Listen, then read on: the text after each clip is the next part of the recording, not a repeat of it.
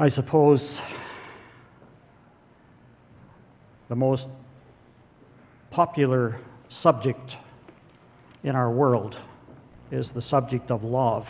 We hear about it all the time, we sing about it, and uh, we see movies that are about it, and it just seems that so much of our focus is on one kind of love or another.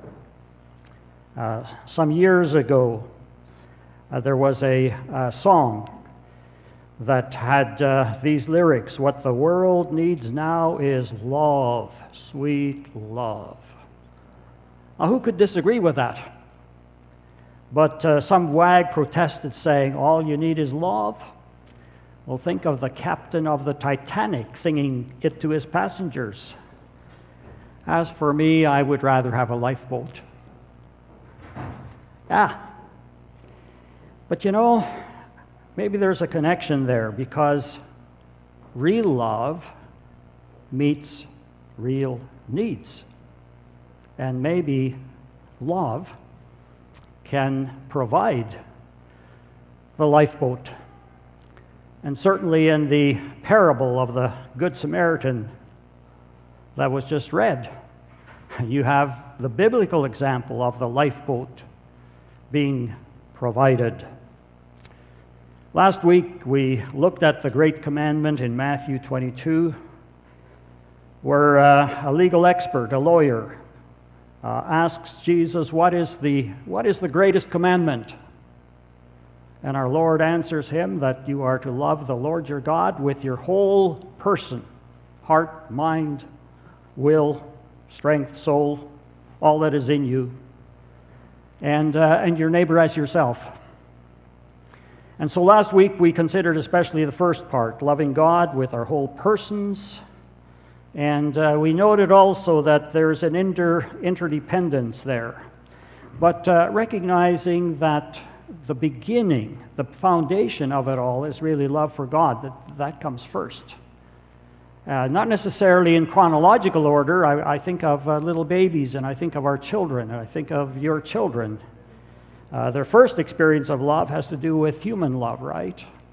And so it's not necessarily a chronological order that we love God first and then we love others, but that love for God is the first priority, and it's the foundation on everything else. Well, today we're looking especially at neighbor love, and we're looking at it as illustrated in the parable of the Good Samaritan.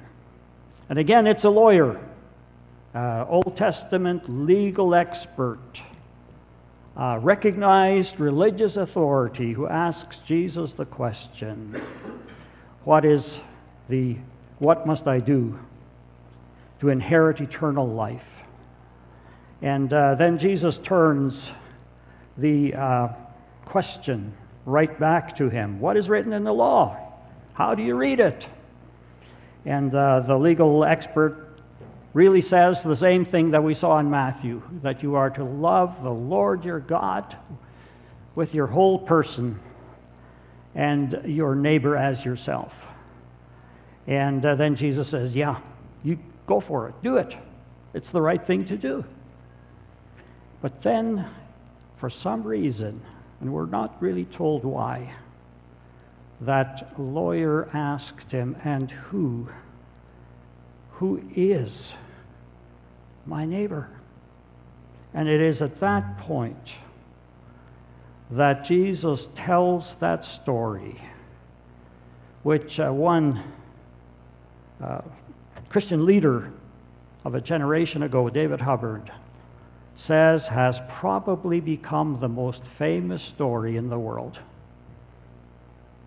You think he's right? the story of the Good Samaritan, probably the most famous story in the whole world. May very well be, and certainly I notice how the very word Samaritan has become a metaphor for doing good, for expressing neighbor love. Three travelers, one at a time, come upon this beat up victim He's been robbed. He's described as half dead. There was a priest, an outstanding citizen, a man of God, a leader within Judaism.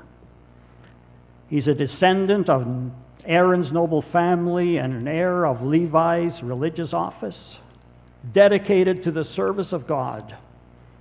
And like the lawyer who this conversation is taking place with, with Jesus, he was learned in the law. He sees the desperate victim needing help. Surely he will stop. But no. It says he passes by on the other side. And next there's a Levite that comes by. He was part of the temple staff. He was in charge of the vessels and the repair of the furnishings. And also, he would participate in the music at the festive celebrations. But he also passed by on the other side. And then there's a third man who's also destined to travel that same road that day.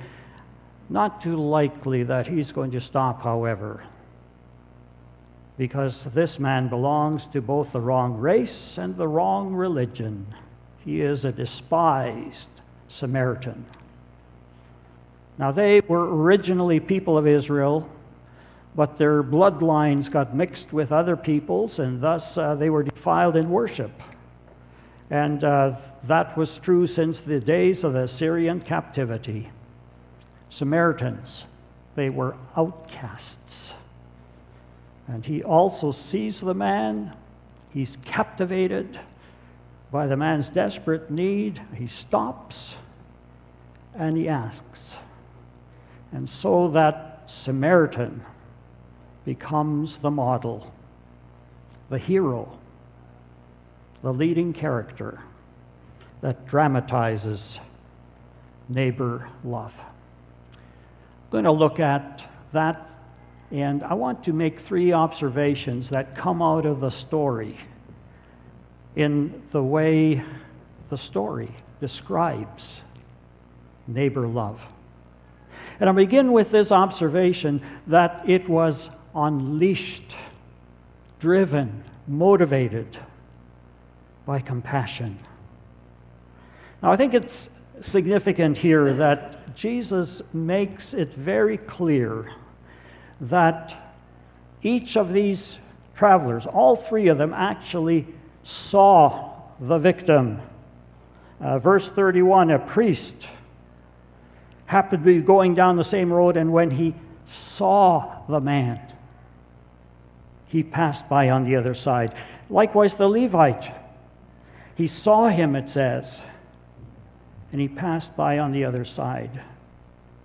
Samaritan, when he saw him, he took pity on him. You know, there is a seeing and there is a seeing. We can see something, we can look at something with indifference or we can really see something with our heart responding to it. And sometimes the difference is, is just neutral. I, I, you've, you know, you've probably noticed how husband and wife, how you don't, you don't see the same things, right? If uh, we're going past a, a really well kept house with a well kept yard, uh, guess what my wife notices? Be the flowers and the shrubs. And uh, me, good old farm boy from Grande Prairie, Alberta, guess what I see? I notice the grass and how well mowed it is and how healthy it looks and all these things. You see, uh, we see different things. And, but also what we really see, what we really see can be an indication of what is in our hearts. The Samaritan saw the need. And it says that his heart was moved. It says that he, NIV, he took pity. Or the ESV, he had compassion. RSV, and I like the way it's rendered there, it says, when he saw him, he saw him, he was moved, moved with pity. somehow that drove him to do something. It unleashed his love. And I borrowed that expression from a book written by Gary Thomas called Authentic Faith. And he says that in a fallen world, love begs to be unleashed.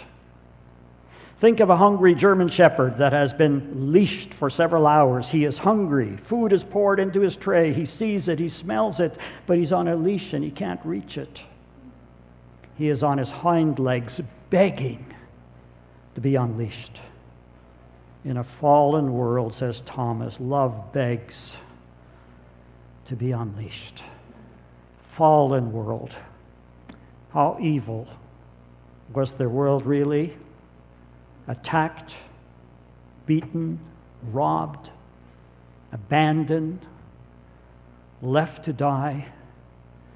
Reminds me of the Wild West.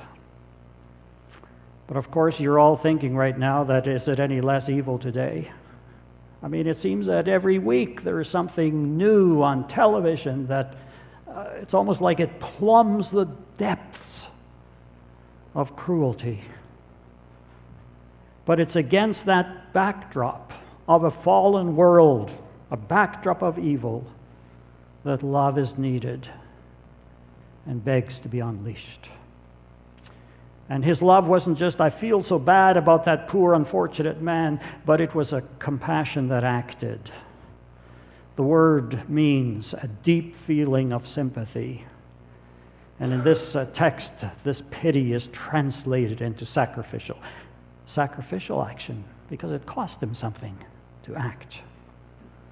As you know, sympathy is a relationship between individuals in which whatever affects the one affects the other in a similar way. And that's what's going on here compassion, pity. Fred Buechner has described compassion as that capacity, sometimes fatal, for feeling what it is like to live inside somebody else's skin. It is the knowledge that there can never really be any peace and joy for me until there is peace and joy finally for you. I think as a, as a fellow human, we, we can easily imagine how that Samaritan, if he had passed by on the other side and had carried on, how that, that he really would not be at peace his conscience would have bothered him. But there's, a, there's an obvious connection here between that very meaning of uh, compassion, you know, the, the understanding something of what it's like to be the other person, that, that meaning of compassion and sympathy, and the standard of neighbor love that is given in the commandment itself because uh, pity and compassion includes the idea of being able to relate to, to be able to identify with the other person's difficulty. And the standard of neighbor love is what? You are to love your neighbor as the way that you love yourself. Connection, empathy, identifying as you love yourself. Interesting that in the Great Commandment here, there is nothing said about loving your neighbor with all your heart and with all your soul and with all your spirit and with all your mind. I propose that that wasn't needed. God, who you can't see in the same way and who has to have that first priority, we are to love him with our whole being. But how do we love our neighbor? Well, enough is said if you love them the way that you love yourself. That would seem to cover it. And elsewhere, Jesus gave the golden rule do unto others as you would have them do to you. Now, somebody might be saying, What if you don't love yourself? Some have suggested that you can't really love others unless you love yourself. So the implication follows guess where you have to start? I just want to say no.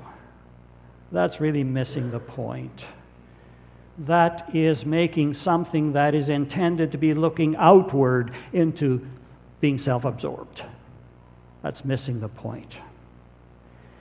Um, ultimately, it is a matter of whether I'm all about me or looking outwardly. And the assumption here is that you already do love yourself. And you're saying, well, some people don't. Well, I think part of the difficulty there is we confuse a sense of self esteem and self confidence and uh, simply feeling good about yourself. We, un- we confuse that with loving yourself.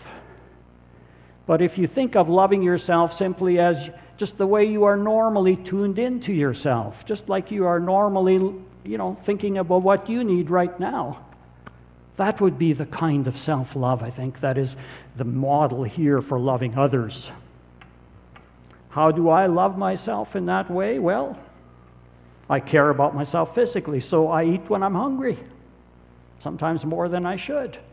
But that's how I love myself. How, that's how I care. That's how I think about. That's how I'm self absorbed. when I'm hungry, I eat. When I'm thirsty, I drink. I drink coffee too. And I visit the doctor and the dentist. I take time to have fun, recreation. I think I love myself socially. So I spend time with friends. I love myself spiritually. So I revel in the gospel and embrace the gospel. I also care about myself by taking time for recreation, so I take a lot of time to simply have fun and to play, more than I should probably. But essentially, the way I look after myself in all the areas of my life becomes the standard by which I am called to love my neighbor.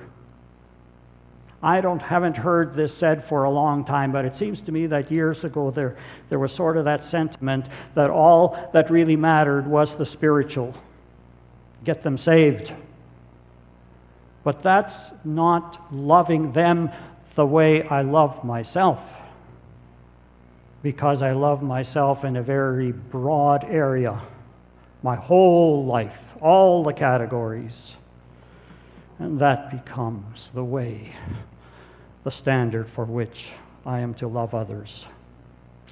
And when you think about it, in this story, the Good Samaritan, he responded in exactly the way that I think you and I would want to be responded to if we were left in that kind of situation.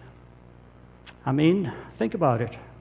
You're beat up, you're left for half dead, you're left along the roadside. I think you'd want someone to provide first aid. I think you would want someone to uh, transport you to some place where you can rest, in our case, to emergency. And then, if there wasn't any health insurance and you needed money, you'd, you'd want to make sure that money wasn't an issue, you see. In other words, the Good Samaritan responded exactly the way that he would have wanted someone to respond to him under similar circumstances. Neighbor love unleashed by compassion. Secondly, it went beyond the borders. The legal expert had asked Jesus, Who is my neighbor? Now, why in the world would he ask that?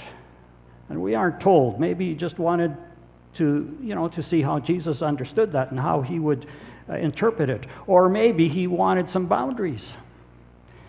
Because when you define something, then you put boundaries around it. Who is my neighbor? Well, the Jews interpret this in terms of members of their own fellow Jews.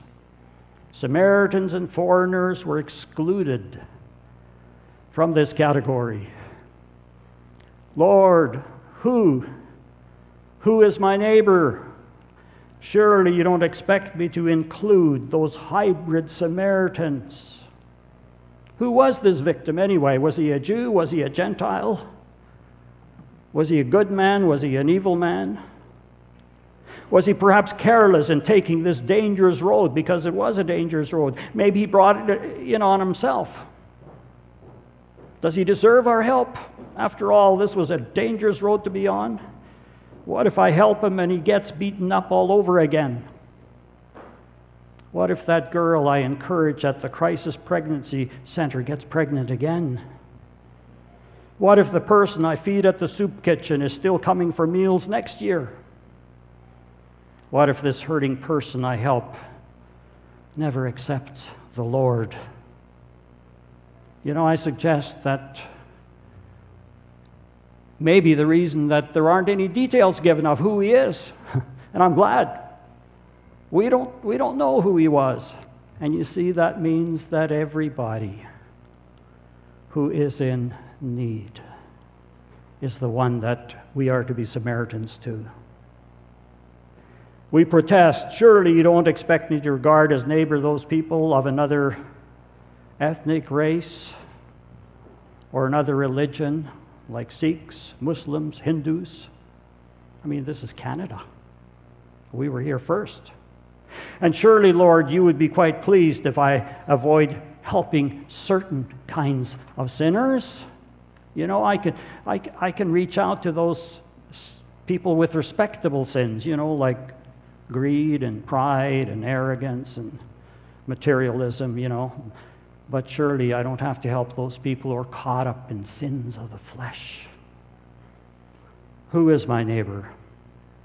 We want neighbor defined so that we can draw some boundaries. But in this story, those questions were all irrelevant. There's no way of answering that question. And I am confident that Jesus would say, Well, why does it matter anyway? There were only two things that mattered the man needed help, and the Samaritan was in a place where he could help, as were both the priest and the Levi. But it's significant that in verse 36, Jesus has shifted the question. It's almost like the question, Who is my neighbor? is not very relevant. But then in verse 36, he says, Which of the three do you think was a neighbor to the man who fell into the hands of the robbers? The question isn't about who is my neighbor, but the question is, Am I being a neighbor? Who was, who was the true neighbor? Can the person needing mercy consider me a neighbor? I wonder, for our own pondering and prayerful reflection, do I, do we have some boundaries that the Lord wants us to cross? Who are we inclined to exclude? Let's make that a matter of personal prayer. Lord, by your Spirit, reveal to me those situations where I have been passing on the other side. Neighbor love, motivated, driven, unleashed by compassion, went beyond the borders. But even more important, foundational to the rest is the third consideration. It was approved by the Lord. The love that the Samaritan demonstrated was obviously what he approved of. Remember, parables are true to life stories. They're told to illustrate a point, and it was none other than Jesus himself who wrote this script. And he made the Samaritan the hero and as I said, who has become a metaphor for this kind of love. But think Jesus created this parable in the exact way that he did in order to make a point. So we might ponder. We may not have an absolute answer, but I think by way of application and implication, it's good for us to ponder the question why would Jesus make a despised Samaritan the hero? in this drama? Was it perhaps, among other things, to show that even those who were the most outstanding members of the faith community could still miss what mattered most? Could that be the reason? Such a contrast, you know, priest, Levi, outstanding members of the right faith community, because Judaism was the revealed religion of the time. And these were outstanding representatives of the same priest, Levi, and yet put in contrast with the Samaritan. These failed at what mattered most. How about today? Clergymen, elders, deacons, Sunday school teachers, any member in good standing. It's like if we do all of these good things, all of these good Christian things like reading, studying the Bible, praying, worshiping, even fasting, keeping ourselves separate that it's possible to practice all these Christian disciplines and the rituals and the routines that are good in themselves and to be passionate, uh, passionate about our distinctive doctrines, and yet we can miss what is really important. And it's very possible, certainly, this is indicated as a, as a possibility, I believe, by scholars.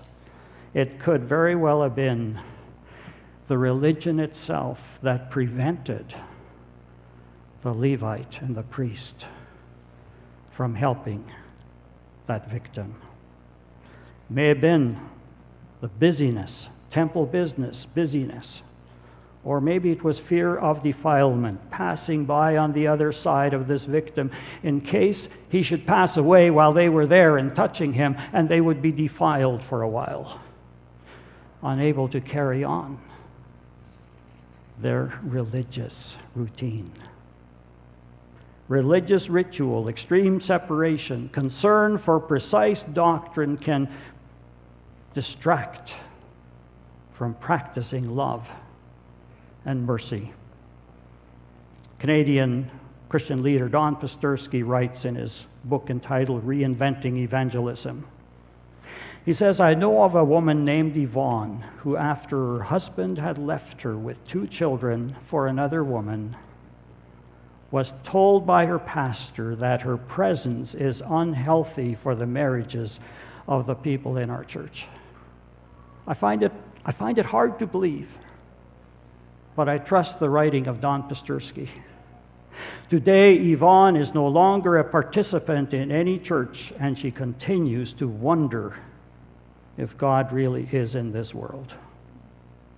For all their worship and prayer and biblical teaching and calls for conversion and talk about love, they missed out on what it's about.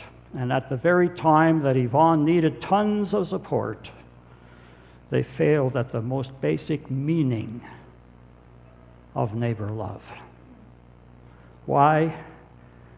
the emotionally battered victim just might harm the well people in the church. So keep her distant. We will pass by on the other side. But God approves of this kind of love that is moved by compassion, that shows mercy, not just to our own people, but to all people within our reach many occasions, Jesus quoted these words from the Old Testament I desire mercy and not sacrifice. What does it mean? Well, something like this that his ministry to those who were ceremonially unacceptable was an act of mercy, and more important at the time than the proper ceremonial correct ritual within the system.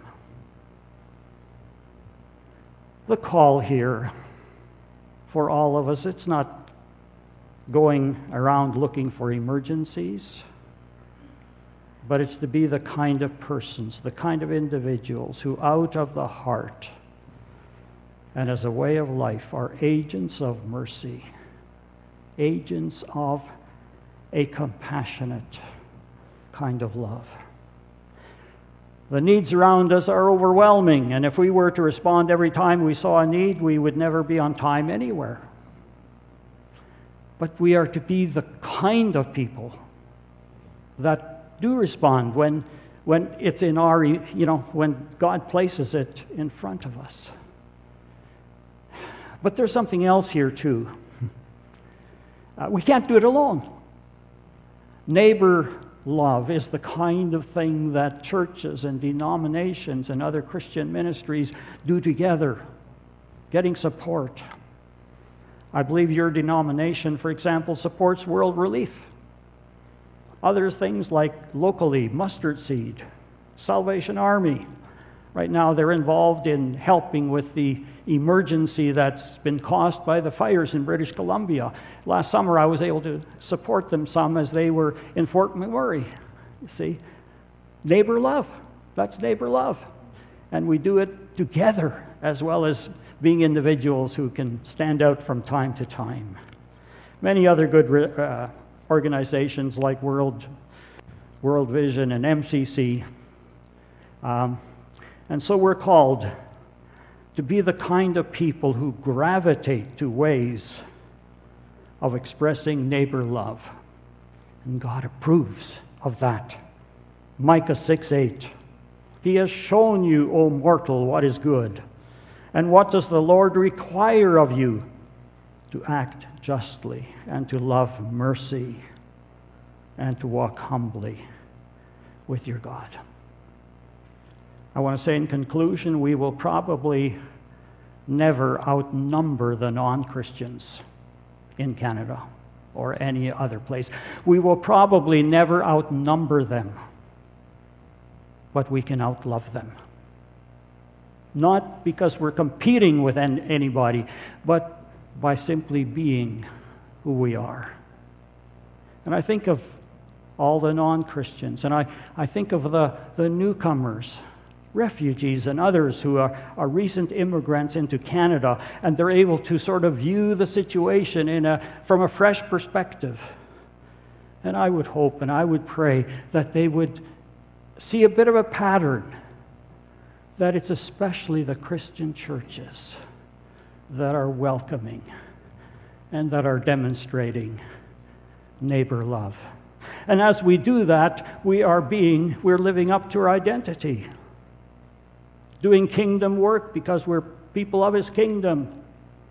Colossians 1 13 and 14 says, For he has rescued us from the dominion of darkness, the kingdom of darkness.